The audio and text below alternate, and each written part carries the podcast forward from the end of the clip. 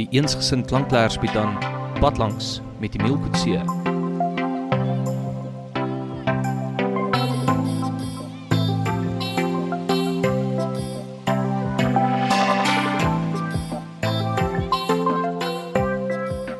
Hierdie is die eerste opname van die eensgesind reeks Padlangs. Padlangs is 'n reeks wat graag die belangrikheid en die interessantheid van Suid-Afrikaanse monumente en historiese terreine reg oor die land in al al nege provinsies en dien ons nie sommer die die buurlande ook sommer doen nie na die luisteraar te bring. Kom ons praat 'n bietjie oor monumente en dan kan ons verstaan hoe belangrik dit is dat ons as burgers 'n behoorlike kennis dra van al die plekke wat besienswaardig is. Want elke plek wat besienswaardig is, het 'n misterie daar agter. Dis geheimsinnig. Dis iets wat ons moet ontsluit. Nou in ons daaglikse besige lewe is dit moeilik om sommer net die pad te vat en dan iets te gaan soek uh om ons eie ontdekking so te maak. En ek on, mens verstaan dit is dis hoe die hele wêreld nou na mekaar vassit, maar dis waarom 'n reeks soos pad langs nie net hopelik die belangstelling sal prikkel nie, maar ook die uh, algemene kennis kan opbou oor presies wat is dit wat ons vorige geslagte belangrik genoeg geag het om te herdenk deur tasbare monumente waarvan ons ontasbare ontdekkings misteries so te sê kan maak. Want kyk, as jy as jy kyk nou hoe monumente nou daar hanteer word, is dit absoluut afgryslik. Van die verwydering daarvan sonder dat die publiek regtig gesê daaroor kan hê en kom ons wees nou eerlik.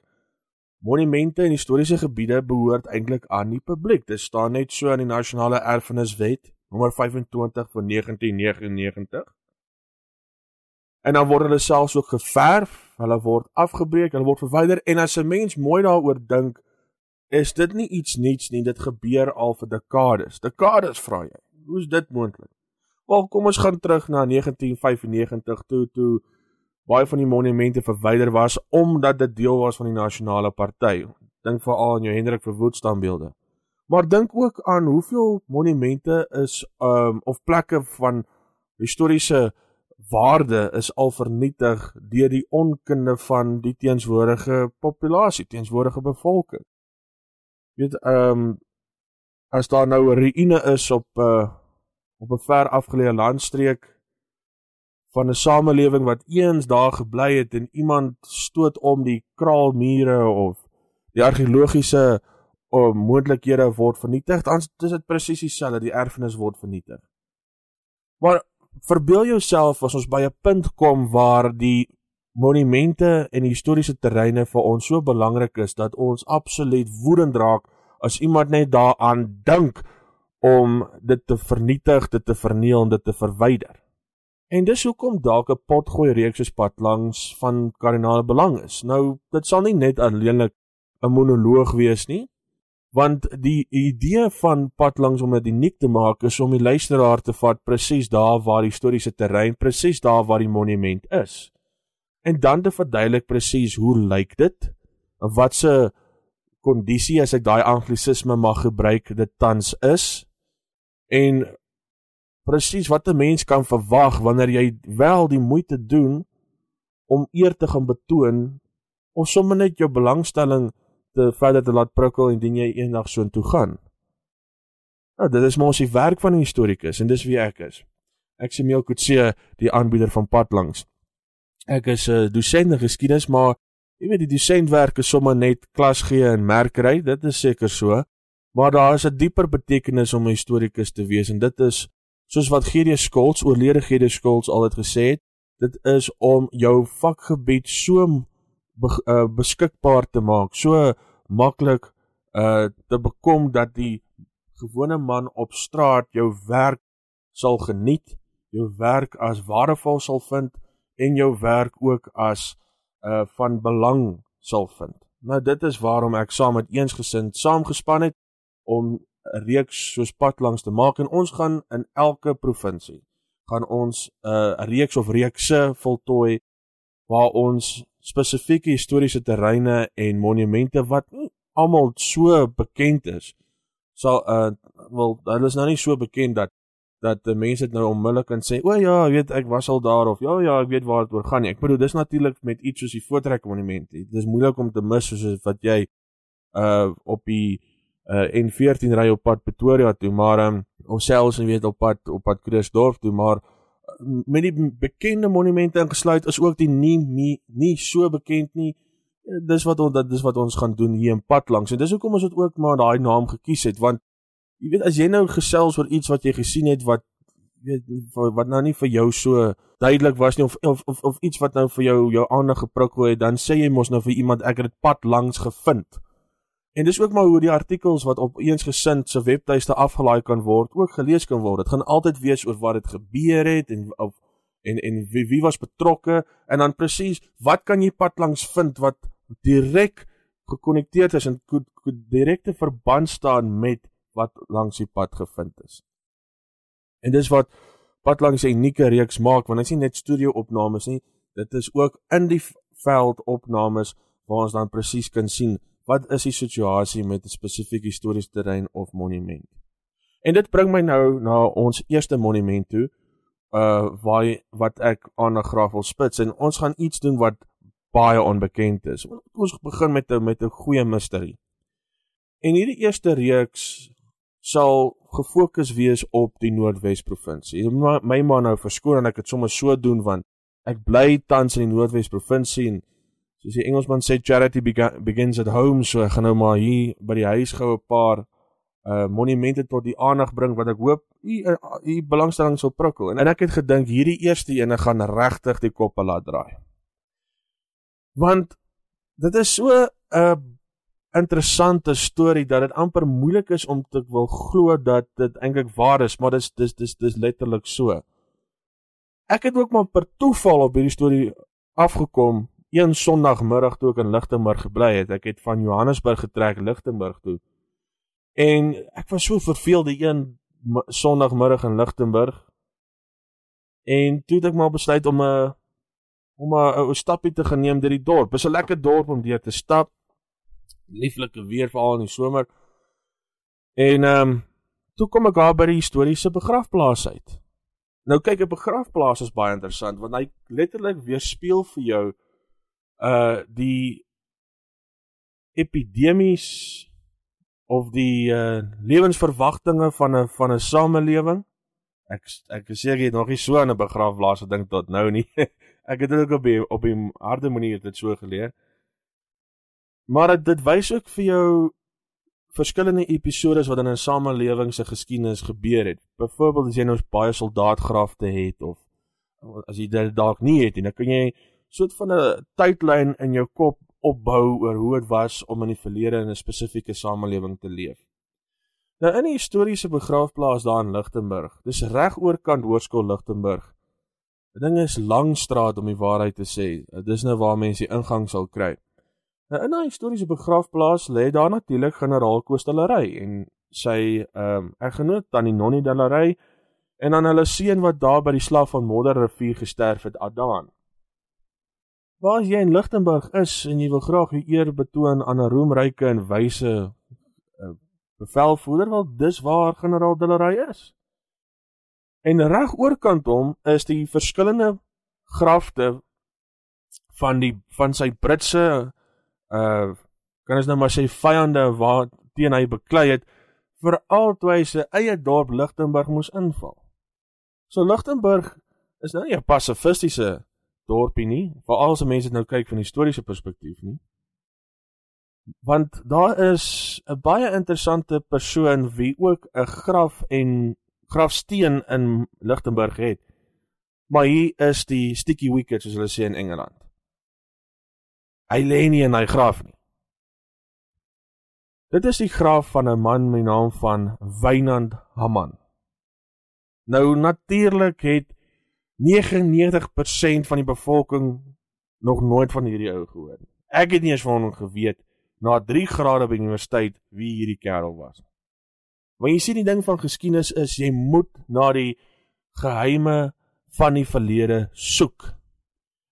Ek kan onthou ou professor uh oorlede professor Spies en uh sy ewe knie daar by die Universiteit van Wes-Kaapland wie se naam my nou ontgaan het een keer in 'n in 'n in 'n boekie geskryf vir die SAIK soek in die verlede die dae toe die SAIK nog eintlik sulke uh pamflette of wat ook al mense dit wil noem brosjures gepubliseer het soek in die verlede want die een ding wat hulle wou verduidelik het was dat mens die antwoorde van jou teenswoordige bestaan in die verlede moet soek. So dis waarvoor historiese so belangrik is, veral omdat historiese die soos die Engelsman sê die consciousness van die van die bevolking is. Ons is die geheue, ons is die die die die rekord so te sê om te kan presies te kan bepaal wat het gebeur, wie het wat gesê, watter keuses is uitgeoefen, wat is keuses is selfs gemaak. En as dit nou kom by keuses, is die storie van Wynand Wiek Haman verskriklik interessant. Toe ek nou verby sy graf loop daar by die Lichtenburgse historiese begrafplaas.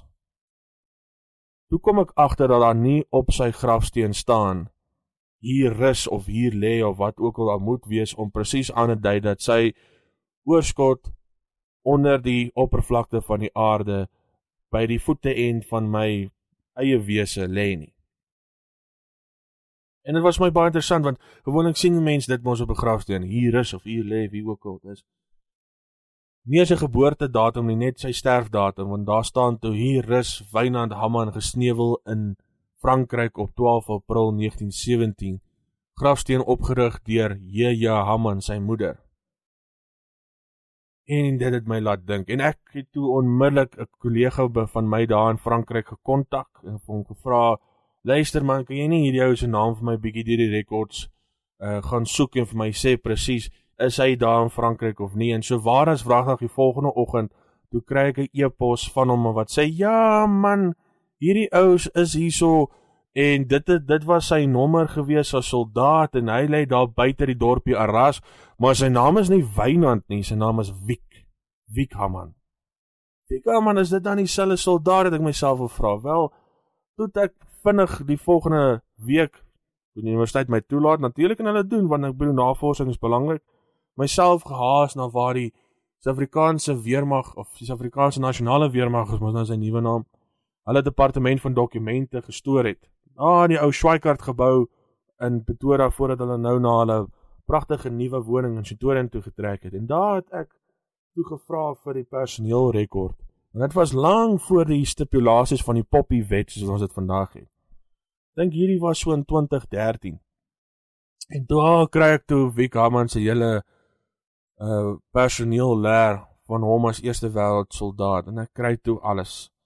Ek sien toe waar is wragtig hy het op sy op sy personeelrekord die woord, ekskuus, nie die woord nie, maar die naam Wiek gegee in plaas van Wynand. Liewe magtig, dit het my amper 5 jaar se navorsing gevat totdat ek gelukkig was met al die inligting wat ek kon inwin oor Wynand Haman. Of Wiek Haman. Of kom ons noem hom net Wiek Haman van nou die res van die van die opname. Ek het toe sy hele personeel reg bestudeer en ek het gesien wat het hy gedoen voor die tyd voordat hy aangesluit by die Tweede Suid-Afrikaanse Infanterie Bataljon. Wat het hy gedoen uh net na die aangebore oorlog? Dis 'n hele storie wat ek opgeskryf het vir die akademiese joernaal New Country. Die New Country is 'n akademiese joernaal wat presies fokus of spesifiek fokus, ekskuus, op Suid-Afrikaanse temas, Afrikaanse ehm um, navorsingstemas. En Wekaman se storie pas baie mooi daarbey. Maar om 'n lang storie kort te maak, ek het toe te begin die puzzelstukkies van sy lewe bymekaar sit. Ek het uitgewerk hy's gebore in 1893 in die ou ZAR, die Suid-Afrikaanse Republiek, of die Transvaal soos ek dit vandag noem, Kreeuse Republiek. Jy weet hy's gebore in die tyd of in die tyd toe ou Paul Kreen steeds die uh, staatspresident van van die Transvaal was. En dit beteken dat hy 'n baie jong kind, oh, 7 is jonk in my opinie, of amper 7 die begin van die aangebore oorlog beleef het. Nou twee opsies het daar vir my front uitgestaan. Een, hy het of in 'n konsentrasiekamp saam met sy moeder die oorlog deurge de, uh, beleef, deurgegaan. terwyl sy pa op komando was dat hy na die dat hy oorleef het natuurlik en dat hy na die tyd moes hy sy militêre opleiding doen wat hy toe gedoen het want dis wat die 1912 wet op van die Indiese verdediging gestipuleer het en hy volgens sy rekords nog vroeër as 1912 begin. En hy het toe diens gedoen by die Transvaal Scottish Regiment. Kan jy self indink? Is dit nie eintlik 'n fascinerende beeld in jou in jou geheue nie? So regte Transvaalse light team binne of nie binne nie, maar kom stel dit beter, die so regte Transvaalse light team wat die Mario of Ethel kill dra homself uh, inleef in die Kaledoniese militêre ethos in Afrika. Dink dit moes 'n fascinerende belewing gewees het. Veral as jy aan dink dat die ouens wat die bevelvoerders was van daai regiment, die 10 teen 1 12 jaar voor die tyd teen die boere beklei. Dit is 'n fascinerende idee om te dink dat hoe voormalige vyande na oorlog moet saamwerk. Dis dis iets wat my altyd laat wonder oor hoe is dit moontlik en hoe die mensdom dit dan regkry om so saam te kan werk veral in 'n regimente situasie. Nou ek weet nou nie regtig eh, daar's nou nie bronne of enigiets wat 'n uh, teorie kan kan ondersteun nie, maar weet hoe hy nou dit moes ervaar het om deel te gewees het van die soortgenaamde jocks, dis hulle noem naam. Die Transvaal Skottische noem naam. En uh, Na die tyd het hy toe begin werk vir die Suid-Afrikaanse spoorweë en hawens, jou SAS en H, waar op die trein 'n kaartjie knipper was, as ek dit so kan stel.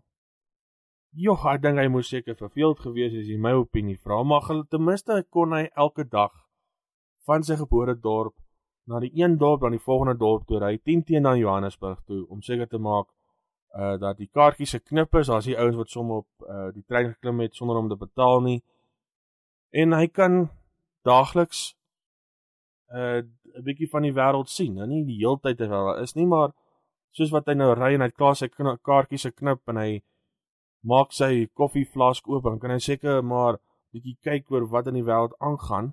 En dink nou net as hy in Johannesburg kom, kan hy ten minste 'n koerant optel. Onthou dit is natuurlik lank voor die dae van televisie of radio. So met ander woorde, hy het die uitbreek van die Eerste Wêreldoorlog anders te beleef.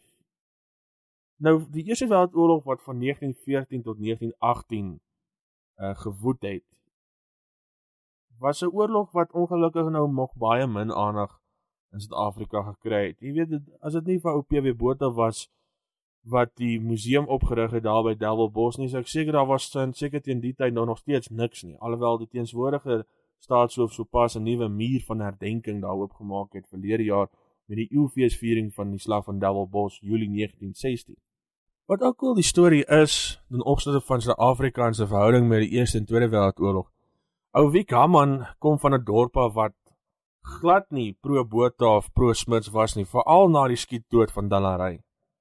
So ou Wiek moes seker verskillende invloede gehad het wat hom sou gedryf het om 'n keuse te maak om by die Tweede Suid-Afrikaanse Infanterie Bataljon aan te sluit. Nou as jy deel wou wees van daai bataljon, moes jy aansluit of in Natal of in die Vrystaat. En nou wie het dit so waar as wragtig gedoen in Bergwil, daar in die uithoeke van die Natal provinsie. En toe gaan hy vir na Potchefstroom toe waar hy nou al die mediese toetse moes doen vir elke soldaat, jy meet sy lengte, jy weeg sy gewig. Hy moet nou sy sy eet teken om te sê hy is bereid om vir die Britse uh koning te veg teen die Duitse keiser. Al daai stories het gebeur. En hierso teen uh, September 1915 toe hy in die Kaap en hy vat 'n skip af na uh Wes-Europa toe. Hy stop dit gou vir so rukkie in Engeland en om sy bene te trek. Maar toe in Julie 19 uh 16 toe hy in Dis hy dis hy nou in in in in Frankryk en Noord-Frankryk daar in Wes-Europa. In Oktober 1916 toe hy gepromoveer na die rang van van van onderkorporaal, die Engelsman praat van lance corporal, maar 6 maande later te sterf hy buite die dorpie van Poo wat net so klipgooi weg is van die stad Arras in Noord-Frankryk. Man, en ek het altyd gewonder nou hoe is dit hoe hy dood is? En ek moet nou eerlik sê my my beste teorie is dat hy met masjiengeweer afgemaai is. Na sy dood was dit 'n maand gevat voordat hy begrawe is deur die uh 51st Highland Brigade. En daar het die enigste gesneuwelde soldaat van Lichtenburg sy einde toegemoet gekom. Hy is toe daarso begrawe. En man, nou weet ek nou nie wat die beste vertaling is nie. Weet ons noem hom sommer sommer so die Commonwealth Graves Commission Cemeteries. Dis waar jy nou mos nou Engels skryf, maar jy weet 'n Commonwealth kan jy mos nou vertaal met gemeenebes of staatebond. Maar jy sal verstaan wat ek bedoel vir al as jy nou gaan Google of as jy al reeds in Frankryk ook was waar jy daai rye en rye wit kruise of wit grafstene sien van uh van die van hierdie begrafplaase wat deur die Commonwealth Graves Commission na die oorlog opgerig is wat die ouens wie se oorskot gevind kon word begrawe is. Die wat nou nie gevind kon word nie wat nou die aarde hom reeds seker reeds dalk diep ingesluk of die ontploffings het hom heeltemal soos hulle sê in Engels in smithereens opgeblaas. Dit sal jy kry by monumente soos Menin Gate of die Men die Menin Poort uh, waar hulle name ingegrafieer is op daai uh mure binne in die Menenpoort waar hulle elke half 8 die aand die uh, last post via trompetspelers aan die gehoor speel. Maak nie saak of dit winter of somer is nie, hulle doen dit. Ek het dit al baie beleef. En as jy in Yper is in België, maak seker half 8 dat jy daarna luister. Dit is iets fantasties. Maar in elk geval Ou Wieke is oorlede en hy het sy male opgesit as sy as sy naasbestaanes. Ek is nie seker as hulle geweet het hy het sy naam verander na Wiek van Awyna toe nie en dit laat 'n mens wonder waarom sou hy? Ag, jy weet, Wiek kan dalk spruit van die naam Victor, jy weet, as hy laat Engelse naam van die latynse woord vir oorwinning. Dis mos wat 'n soldaat wil wees. Hy wil oor hy wil die oorwinnaar wees. Ek hou nogal van hierdie idee dat dit kom van die Vickers masjiengeweer wat hulle gebruik het wat dit nogal redelik ironies maak indien hy van indien hy gesterf het as gevolg van uh die afmaai van 'n masjiengeweer. Of die ander opsie is is dat jy weet Wynand was moeilik geweest vir sy mede loopgraaf bewoners om te noem en of selfs voor die tyd en dit hy maar net gesê hy hou van die noemnaam Wick en uh, van daar af dis hy nou maar Wick Hamman. Maar hy is oorlede. Hy's hy's hy, hy het gesneuwel. Hy's hy's dood. Tannie Hamman het sy telegram ontvang waar hulle nou sê ons is jammer om u in te lig, maar hy seun het gesneuwel. Ons is baie bly dat hy homself opgeoffer het in die stryd teen die Duitsers, die hele storie wat jy gewoonlik met daai soort van boodskappe kry. En sy kry toe selfs die aanbod dat sy 'n uh, kopie van die register kan kry van die begrafplaas waarin hy lê. Man en hierdie tannie Haman het, het het baie guts gehad as ek dit so kan stel. Sy besluit toe net absoluut nie absoluut nie. So waar is wragtig toe gaan letterlik koop sy so waar is wragtig toe gaan koop sy vir haarself 'n vollengte graf en sy rig 'n grafsteen op ter ere van Wynand. En sy is baie slim. Sy het nie daar eh, laat la, laat ingraveer op die op die grafsteen hier is of hier lê nie. Want sy het nie sy wou nie alleen vertel nie, sy wil nie iets wat vals is vir die vir die res van die komende generasies soos die waarvan die uwe deel is sê dat die kind daar lê as die kind in Frankryk lê nie. Maar sy het 'n plek nodig gehad om te gaan rou. Nou wat maak haar anderste as iemand so Percy Fitzpatrick wat daai monument by die Unie geboue laat oprig het vir 'n plek om te onthou en te rou oor die ouens van Delwelbos. Nou dis presies wat Tannie Hammond gemaak het en vandag nog kan jy die spesifieke leë graf as ek dit sou kan stel van Wick Hamman in die Lichtenburg historiese begrafplaas sien. Ek hoop hy's leeg want teoreties moet hy wees. Ek hoop ek kan in die toekoms uh genoeg befondsing kry om 'n suboppervlakte skandering te gaan maak van hom. Uh weet dit is nou op so 'n manier dat die matriks nie sal versteur word nie. Die grond sal nie versteur word nie. Maar dat ons net kan sien wat daaronder lê want hopelik teorie is die teorie reg want ek weet hy lê in Frankryk. Ek was in 19 uh, ek was in 2016 by sy graf gewees toe dan by die uh, Delwelbos Eeufeesvieringe was. Ek sommer 'n draai gemaak in Arras en van van Poo toe ook gegaan om te kyk waar hy lê en waar as vragtige is hy. Want jy weet die hartjie storie is is ou Tannie Haman en hom en aan 'n man kon nooit Frankryk toe gaan nie. Jy weet dit was regtig ver en ek kry die idee al hoe meer soos ek hulle storie bestudeer het. Hulle was ook nou nie van die rykstes nie. Jy weet ou Wick Haman se lewensversekering wat uitbetaal is na sy dood was net 73 pond en 4 shillings. Ai, shame. Jy weet so Ja, ek ek dink ek was nou maar die die eerste Suid-Afrikaner wat nou daar by hom 'n draai kon maak. Want die want die hartseer stories is dat Lichtenburg het nog nooit regtig 'n poging aangewend om hom te herdenk nie. Ek bedoel dis hulle enigste gevalle e, e, Eerste Wêreldoorlog soldaat. Jy weet daar's daar's dorpe dwars oor die die ou Britse ryk selfs in Duitsland waar generasies van jong mans deur die Eerste Wêreldoorlog se totale oorlogsvoeringsstrategie uitgewis is. En dit is maklik om te verstaan dat dit verskriklik moeilik sal wees om elkeen van hulle se name te kon onthou. Natuurlik. Maar as jou dorp nou net een persoon het wat gesneuwel het. Liewe magtig, hoe moeilik kan dit wees? Man, die enigste gedeelte wat ou Wiek Hamman het in opsigte van historiese geskiedskrywing is 'n ou paragraafie in ou oom Jan Verskaal de Beer se boek weerlig in die weste wat hier in die 70s geskryf het en dis dan die paragraafies daar deur agter in die boek waar hy net 'n paar idees skryf oor ou Tannie Hamman se seun Wiek wat aangesluit het by 'n oorlog wat nie baie populêr was in die dorpie Lichtenburg. Dis eintlik 'n skrikkelike hartseer einde aan 'n baie unieke geheim.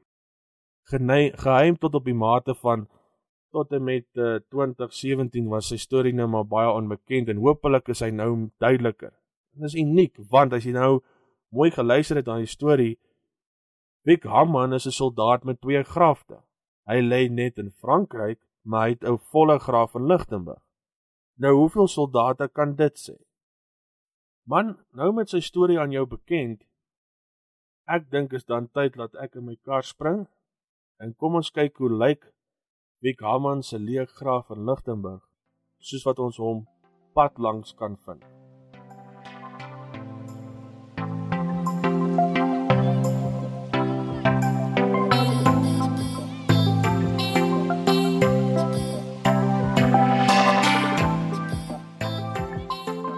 ek dit so pas by die Lichtenburg begrafplaas ingetrek. Kar gestop en nou my eie weg probeer vind na waar die leë graf van 'n ene onderkorporaal Wynand of soos hy bekend gestaan het in die loopgrawe in Frankryk, Wiek Hamman is waar dit presies is binne in Lichtenburg. Kan sien dat dit baie goed gereën.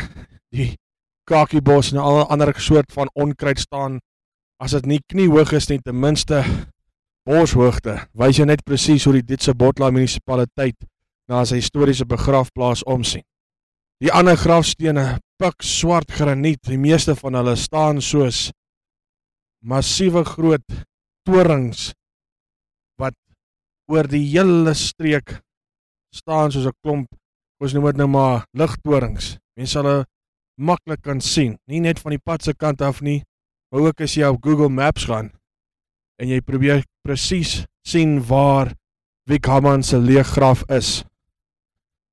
Hierdie begrafplaas is nie klein nie. Hy's redelik 'n netjiese grootte, opgedeel in verskillende blokke. Blok 1, 2, 3, 4. Ek's op soek na blok 2.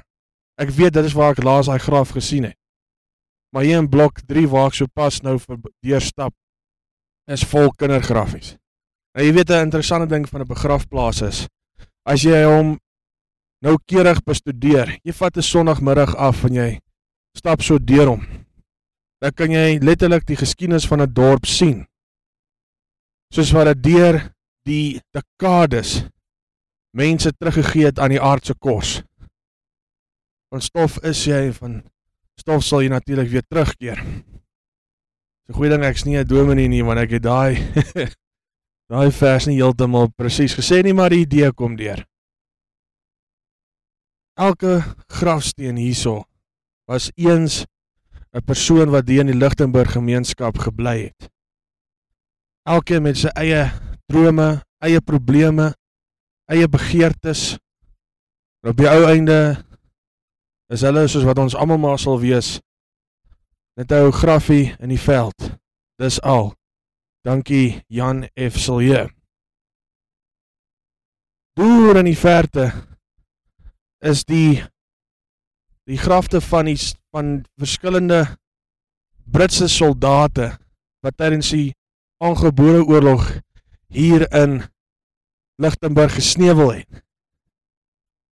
En ironies genoeg, letterlik 'n klip gooi daarvan van hulle grafte af is die graf van oorlede generaal Koos de la Rey. Die bevelvoerder van die boere bittereinders wat 10 teen hul einde bewerkstellig het. Hoe is dit dat 'n begrafplaas so uniek is dat voormalige vyande saam kan rus? Dan hy sê vir ewig nie want die aarde gaan seker nie vir ewig bestaan nie. Maar hier is dit 'n 'n voorbeeld, 'n uitstekende voorbeeld dat die dood is soos wat hulle in Engels sê the ultimate leveler. Ek het sopas blok 2 gekry. Nou moet ek net deur elke een gaan soek totdat ek Wiek Hamman se leë graf kan identifiseer. Ek sien hierso 'n Johanna Blom, nee, is nie wie ek soek nie. Ek sien hier's 'n Hendrika Wolfhard, nee, is ook nie wie ek soek nie. Ek kan die generaal se graf sien. Hy is die enigste een wat 'n borsbeeld bo op die grafsteen het. Reg langs hom lê ou non uh, tannie Nonnie Rey.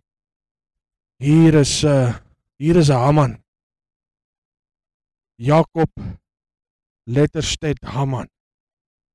Ek moet naam by wees want ek weet Jakob Letterstedt was Wiek se se jonger broer gewees of sy ouer broer, ekskuus.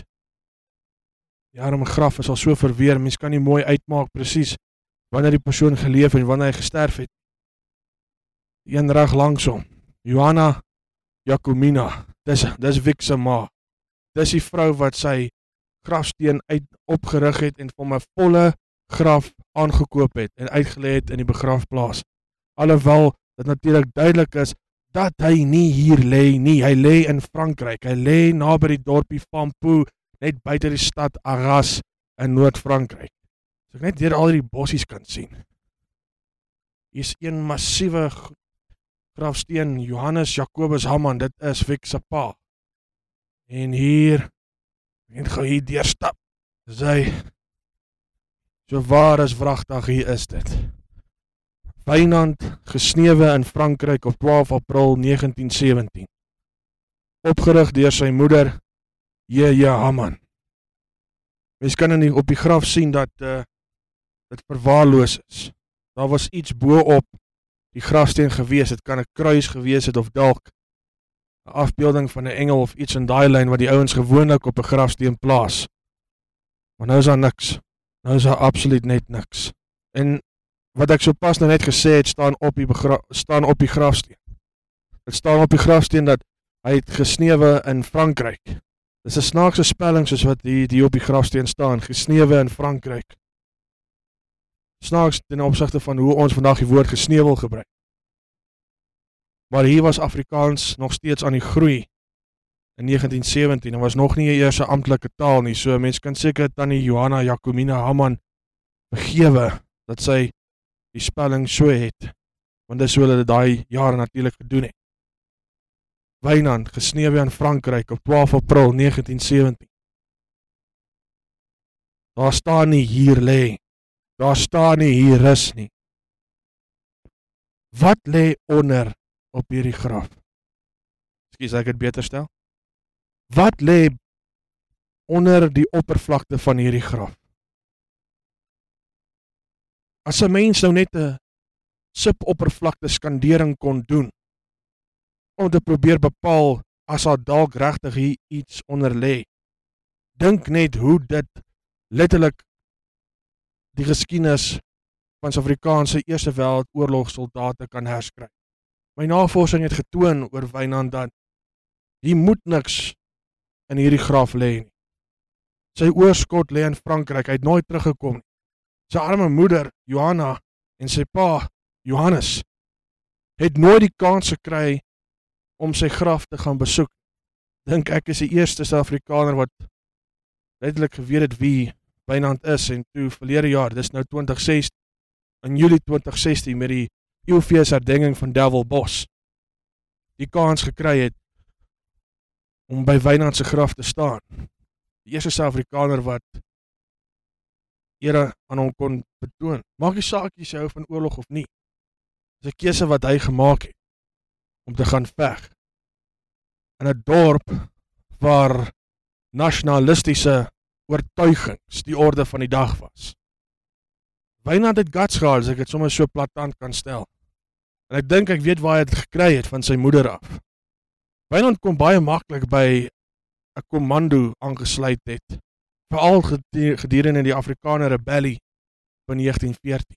Maar hy het hy die keuse uitgeoefen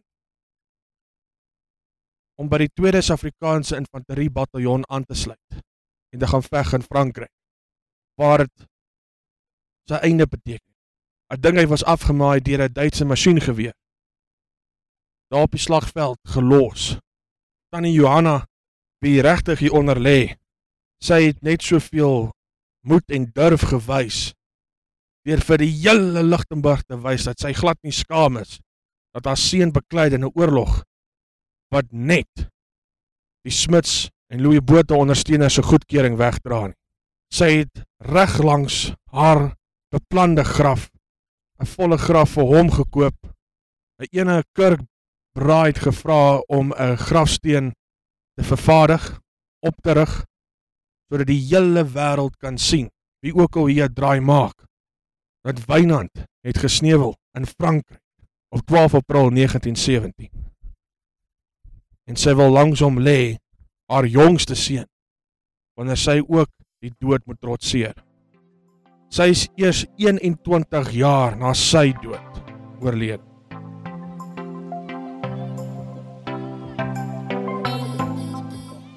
Jy het geluister na Padlangs, aangebied en geskryf deur Emile Kutse en vervaardig deur Eensgesind Media.